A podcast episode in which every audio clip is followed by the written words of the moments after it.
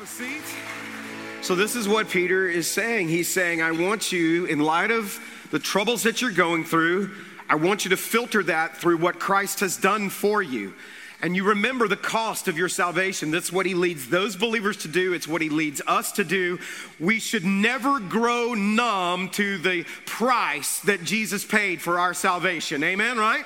We should never get to a place where we're indifferent about what he has done. And, and he's saying, I want you to be reminded that Jesus died, he was buried for you, he's been raised from the dead, and he's coming back for you. And you have a hope, and it's not just a wishful thinking kind of hope. You have a confident hope that this is who your faith is in, and that you have a living hope because you have a living God. So Peter starts talking about the gospel in chapter one. That gospel means good news. And he says this that the Old Testament saints, we don't have time to read this today, look at it for yourself. The Old Testament saints, they didn't quite fully comprehend all of what they were saying. They knew there was a Messiah that was coming, but they didn't quite grasp everything that was going on. And so they marvel at this. And then he begins to talk about how the angels in heaven, how this gospel is so marvelous and so mysterious that they are eager to look into this gospel gospel even more. And what is this gospel? Is that God Himself, the creator of the universe, because of our sinfulness, decided to put skin on and become one of us. And He lived a perfect, sinless life. He died on the cross for us in our place so that you and I could be restored back into relationship with God. And what He's saying is, don't ever forget that. Don't ever forget that, that the angels are, are, are, looking into this and that the Old Testament prophets are marveling at this and that we should never lose this. And then he says, and by the way, don't, don't forget this you're just temporary residents in this world that is broken. Aren't you glad about that? Amen? Right? That this isn't our home. So he says, I want you to remember uh, the cost of your salvation. And here's the second thing, okay? I want you to stand firm in your faith as a response as a response to the gospel, okay? So write that down. Let's bring that next point up, please. And, and write that as a response to the gospel. Now, I want to give you some subpoints of what does that response look like. And the subpoints are really, they flow right out of what Peter said. This is what your response to that gospel is. He says, first, by living joyfully in the midst of suffering. I want your response to be, is to be different than the way the world responds to, to, to suffering suffering and hardship. So, verse 6, he says this So be truly glad, that is to rejoice. There is wonderful joy ahead, even though you must endure many trials for a little while. These trials will show that your faith is genuine. It is being tested as fire tests and purifies gold, he says, though your faith is far more precious than mere gold. Peter is saying the way for the Lord to begin to develop this internal joy inside of you, it's not contingent upon your circumstances. He says this is to, is to understand that what you're going through is temporary that and, and it could be temporal in the sense that god changes your circumstances because sometimes he does but it, I think in this light of this passage, it's more in light of the fact that we live in a world, this is our temporary our residency, our citizenship is in heaven. And, and what he's saying is, you got to keep your eyes on that understanding. You're just an ambassador of Jesus while you're here in this world that's not your home. And so, the other part that produces joy within us is knowing this that God is not wasting any of the trials that come into our lives that he's not surprised by them, that, he, that, he, that he's in fact can use them. And what is he doing? He's maturing us. He's strengthening us. He's developing our character as we go through uh, what we go through. And let's face it, that there are a number of, of Christians who, whenever hardship comes up, uh, upon them in their life, if we're being honest, and maybe you've been in this place before, that we throw up our hands at the first sign of trouble. That we wonder, does God really love me? We wonder, is God real? We wonder, is, is you know, is, is he just checked out? Or, or, or, does God not care about me in the midst of this? And what, and frankly, uh, uh, we don't look any different than the person that doesn't know Christ as their Savior. There are a number of Christians who don't look any different.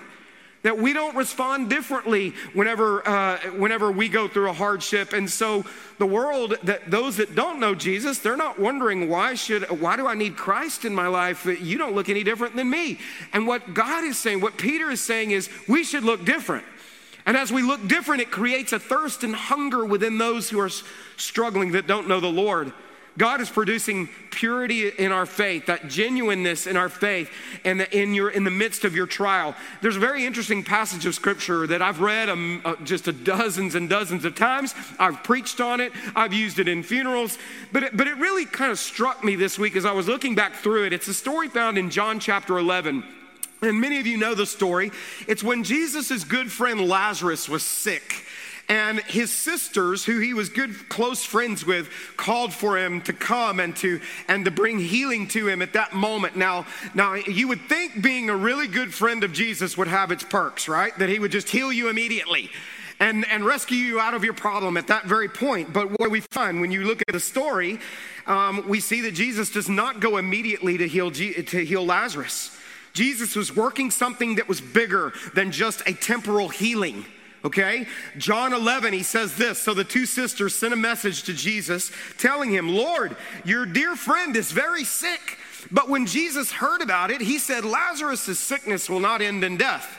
No, it happened for the glory of God, so that the Son of God will receive glory from this. Now, I want you to really pay attention to this next verse. So, although Jesus loved Martha, Mary, and Lazarus, he stayed where he was for the next two days. Did you see that?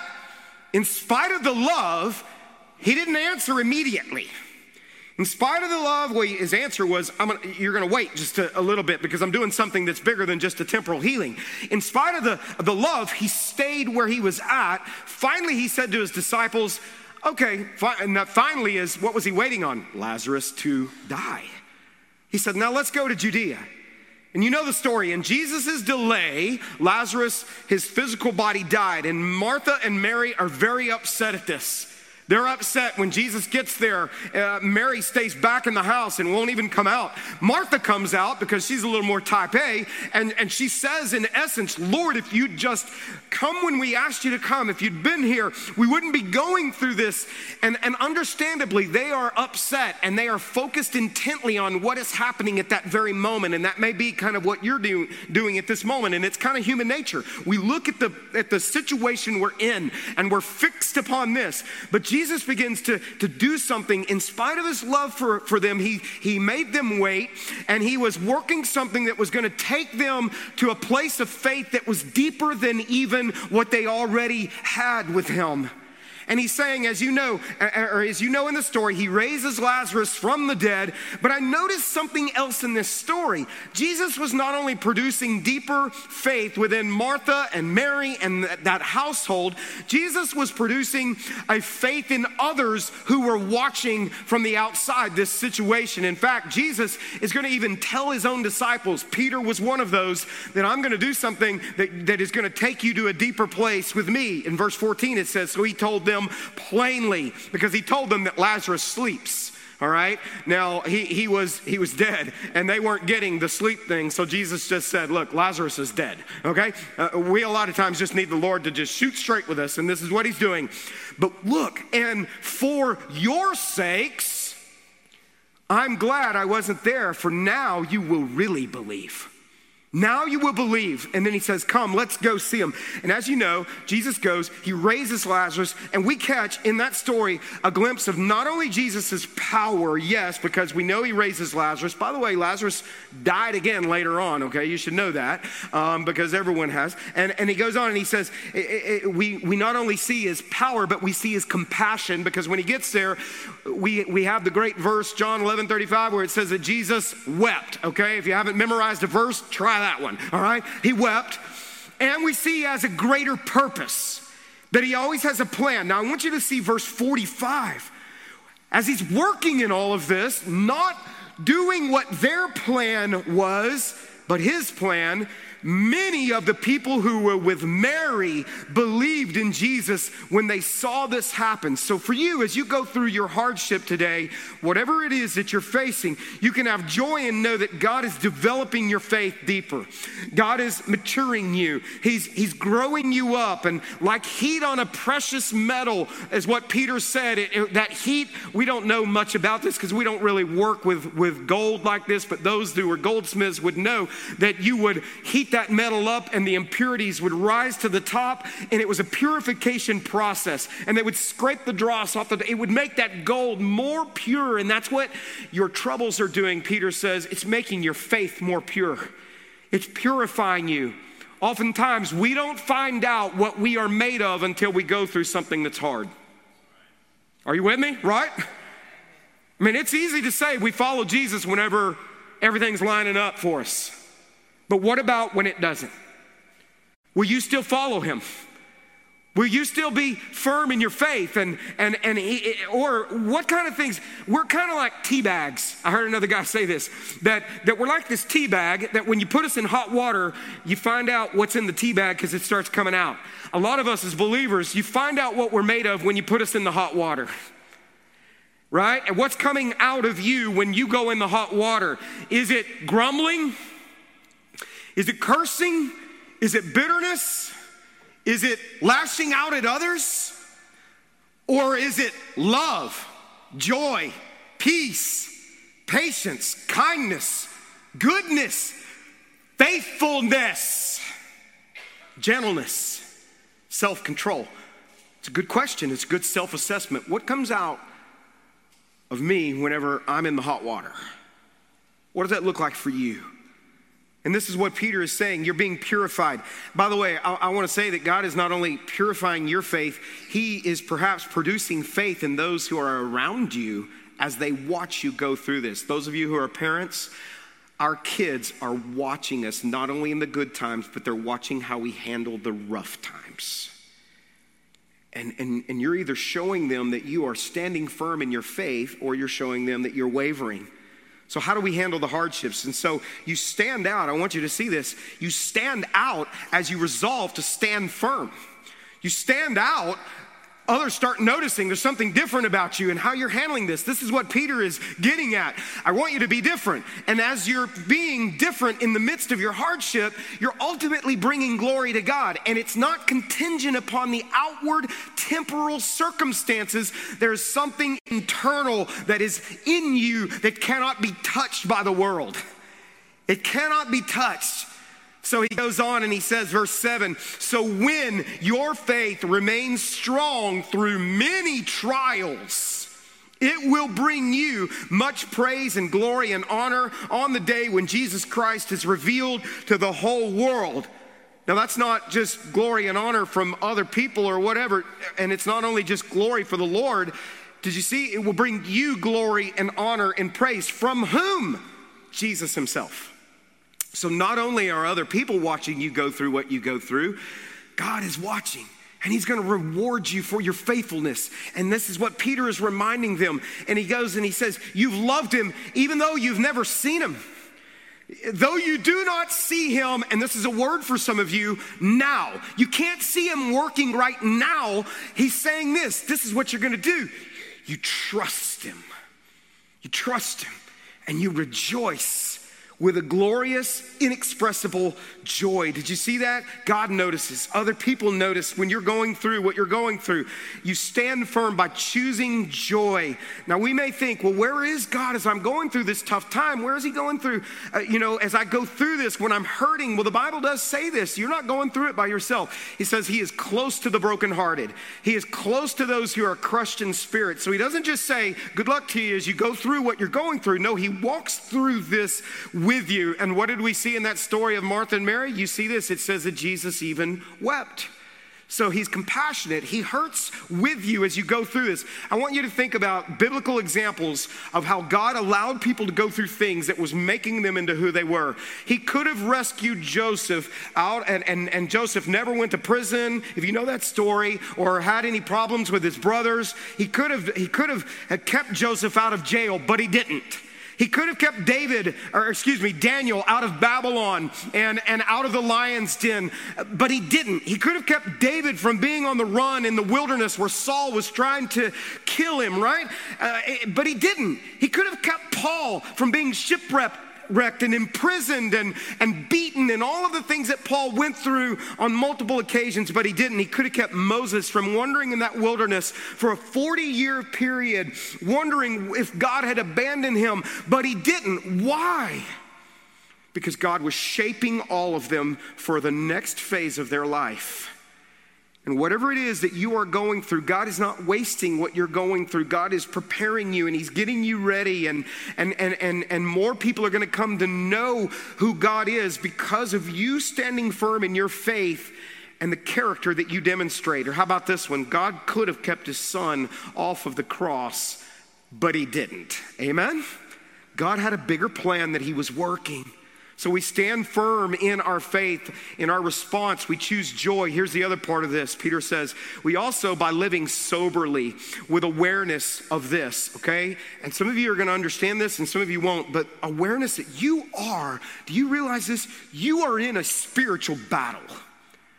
And, and here's the thing I think we grow indifferent to this. I think we just kind of think that this battle, this spiritual battle, doesn't exist. If, if we grasp the reality of this, it would wake us up. And Peter is going to say, Wake up. I want you to wake up and understand you're in a battle. I shared with our staff this week, and I won't, won't belabor this too much, but, but I shared with our staff, and I, I shared with Randy uh, and, and just some others that are close in my life. Last Sunday, I went home after preaching three sur- Sunday morning sermons, and, and I went home, and you would think after preaching, stand firm in your faith, I would feel just just so firm in my faith and invigorated and you know and i went home and that afternoon i don't know what was going on. Oh, well, i do now and i'm about to tell you. At the time i didn't know what was going on. And i just i just had this anxiety that was just overwhelming me and this fear that just it was irrational coming upon me. I even told my wife hope i said something's off man. Some, something doesn't feel right.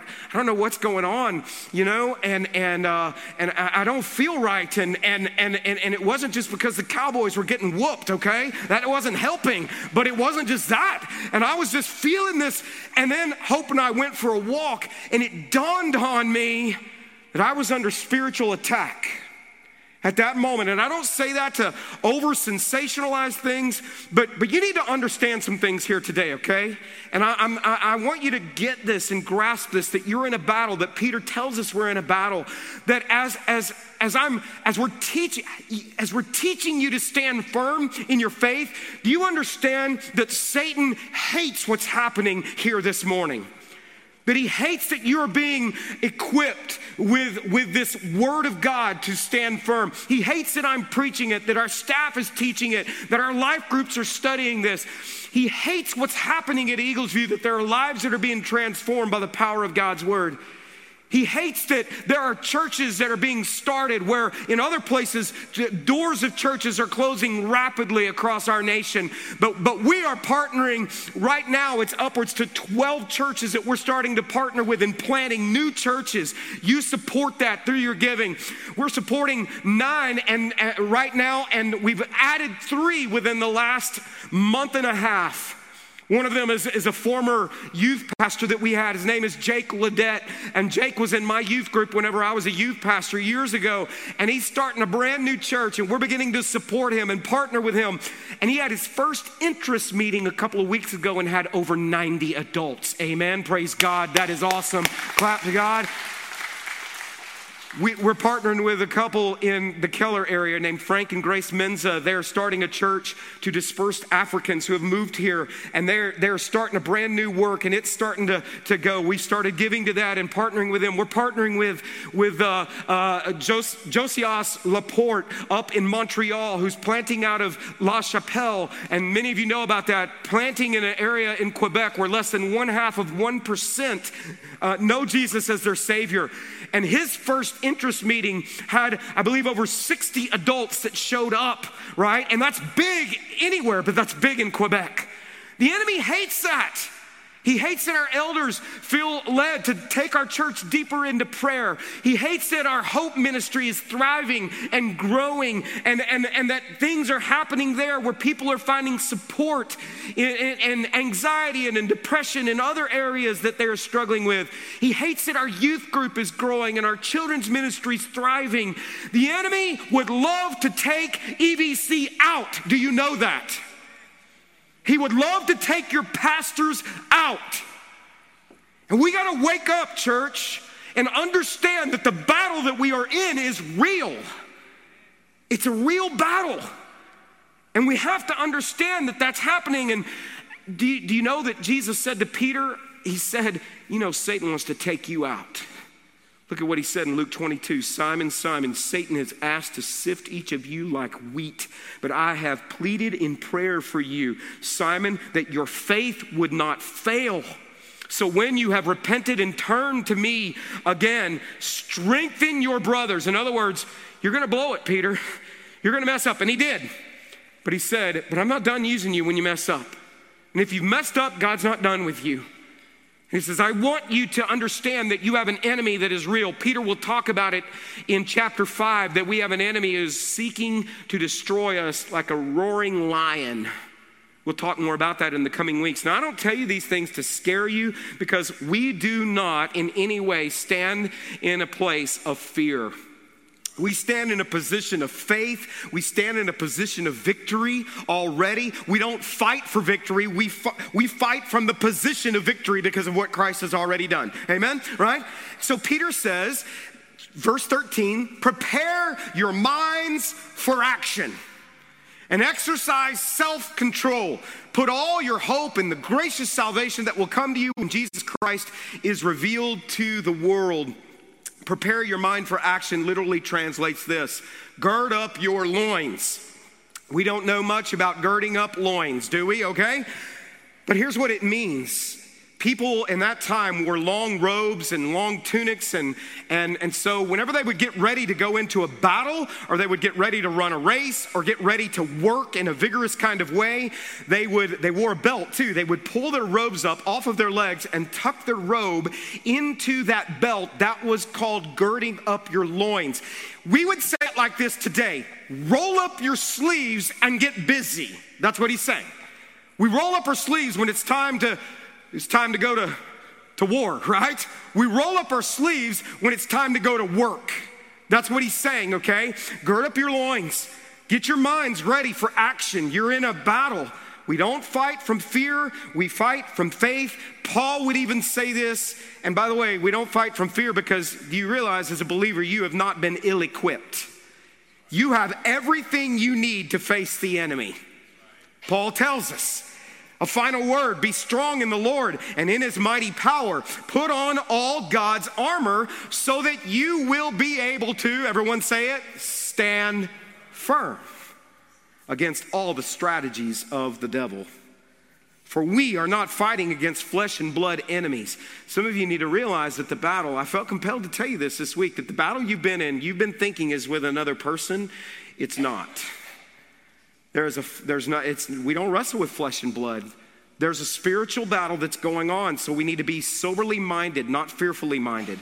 So here's the other part that he says your responses, okay, just quickly. We want to do this by living, here's our response obediently, despite the pull to conform back to the old way of life. He says in verse 14, so you must live as God's obedient children. Don't slip back into your old ways of living to satisfy your own desires. You didn't know any better then, but now you must be holy in everything you do just as God who chose you is holy. For the scriptures say, You must be holy because I am holy. What is he getting at? Okay, I could do a whole message on the holiness of God, but here's what he's saying God is different, isn't he? He is otherly. There's, not, eh, there's nothing that compares to him. What he's saying is that God lives in you. You are to be different in the way that you walk and how you talk, how you, how you, here's what I really think the context of this is how you respond in hardship. That's the context. You're to be different. You're to look different. Be different, God says, because I am different and I am in you. So you're different. Now, this be holy is not be holier than thou. You know what I'm talking about? It is, it's not you think you're better than others, it's that you realize that the holiness that you have has been imparted to you because of God's grace. And you have been made holy. So here is the other part, and the final thing I'll share with you, okay? You're to be different in the storm, and a response to the gospel, we stand firm. Here's what he says to do by loving one another genuinely. A genuine love. He says, we remember those believers who are going through hardship, right? And if you know this, if you're going through a hardship, there's nothing wrong than going through a hardship and feeling like nobody cares. Are you with me? Right? Or feeling like you are alone. By the way, the enemy, as a predator, goes after those that are weak, those who are isolated, and those that are young.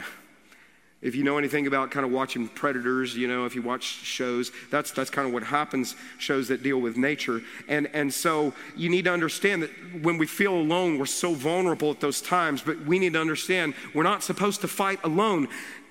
I want every person who is here today to understand this truth, okay? Do you realize that where you are seated this morning, that there could be a person who is sitting next to you or across the aisle from you or a couple of rows down or whatever. They, you may just be here just kind of cruising through life, but they very likely could be going the, through the hardest thing they have ever faced in their life. And I think we need to understand that. And Peter says, I want you to love each other genuinely, to, to have deep love for one another as you go through the hardships together a lot of times what I think has happened is we've kind of gotten into this routine where we come to church for ourselves and yes, you're going to get something out of it. We come and I got to get my parking spot. I got to get I got to get in and get my seat. I got to get my burrito and and my coffee or soda or whatever because I, I'm about to participate in a show. I want you to hear this. What is happening here this morning is not a show. It's not a production what's going on. We, we sometimes act like what we're coming to is no different than going to the movies. We as a church need to understand that as this is happening right now, spiritual warfare is going on, and that there are lives that are actually hanging in the balance. Do you know that? There are some people whose marriages is falling apart as we speak right now. There are some who feel like they have no hope and are in the darkest depression they've ever been in. There are some that are wondering, is God real? We have to, what he's saying is, wake up as a church and we also, we got to take care of each other. We got to love on each other and realize and be sensitive that, that church, yes, you're going to get something great out of it for you. But what if God brought you here today, not just for you, but for somebody else? And you stopped and you listened and you acted like Jesus to them and you were Jesus to them. It's not a show. He says this this is why you can do this. He says to these believers who are suffering, You were cleansed from your sins when you obeyed the truth. So you now must show sincere love. Do you know what that word sincere means? Without hypocrisy. How are you doing, brother? Oh, you're going through the worst time of your life? Good luck to you. You know, God bless you. No, what he's saying is roll up your sleeves, get involved, be involved in others' lives, and understand that, that this isn't a show, that this is real life. And that you are called to love other people who are around you. He says, love them, not with a hypocritical kind of love, but an, a love that is an agape love. It's a love of action, it's a love of the will. It's not sentimentality here. It's, it's, it's this to, to each other as brothers and sisters. Love each other deeply. That word, and he says, with all your heart, it means a love that is stretched to the limits. That's what it means. It's a love that will inconvenience you as you love that way. By the way, that's how Jesus loved us, right? He said, I want you to love each other that way and when you do this, you need to know that one, you're meeting needs, but secondly, the world is drawn to those who love like that. Because this world beats people up. We believe that life groups in our church, because we know that that can't all happen on a Sunday morning, life groups in our church is a great way. Sometimes we think life groups are just for us and what I get out of it. What if it's what you bring to the group and you loving others in that group, right? Here's your final verse, okay, and then we got to quit. On the night that Jesus would be arrested and he would be brutalized, he showed the full extent of his love. It's the same word that Peter says to love deeply, the same word here. And what did he do? He wasn't thinking of himself, he washed his disciples' nasty, dirty feet. And he was giving them an example and us an example of how to love each other. So look at what he says. I'm giving you a new commandment love each other. Just as I have loved you, you should love each other. By the way, right before this, they were fighting with each other on who was the greatest. Your love for one another will prove to the world that you are my disciples. What he's saying is the way you love each other, the way that you get in and walk into one another's lives and help each other is attractive in a world that is so negative and dark. You're to be that light. So let's just pray together at this moment. Peter says, Love deeply, genuinely, sacrificially at this very moment. By the way, as, as we just bow our, our, our, hearts and our heads before the Lord at this moment, do you know when I'm struggling, when I start loving and serving other people, my problems don't go away, but they sure put my problems into a different perspective. So I want you to ask yourself this question this morning Who do you know who has a real need? Who do you know that maybe is struggling financially or emotionally or spiritually or you know, or, or maybe they've just been in a dark place and they struggle to get out of bed. They're struggling with some depression. Maybe you know somebody that that you know is a widow and they're just trying to just get through and they they could use help. Maybe they're struggling in tragedy. Maybe you know a single parent who's just trying to raise their kids and they're they're just stretched and, and, and need some help and some love who do you know that maybe is struggling with illness that you could pray for, or you could provide a need for their family, or who, who's in the hospital, or, or, or who is in a nursing home and, and feels alone? Who do you know that is lonely? Who do you know that needs forgiveness and you've been withholding it? God is saying to you, stop holding a grudge. Love the way I love you. Who do you know that needs a kind word today? Peter says, in response to the gospel, in a way that you stand firm, love each other.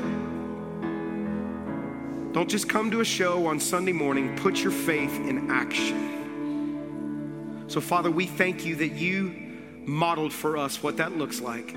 I pray for every believer who is here today, Lord, that you would, you would equip them to stand firm in, in our faith, Lord, and that the world would see we are different because, not because of anything that we are or can do, but because of your grace and what you have blessed us with in our own lives. I pray your blessings over this church family, Lord. In Jesus' name.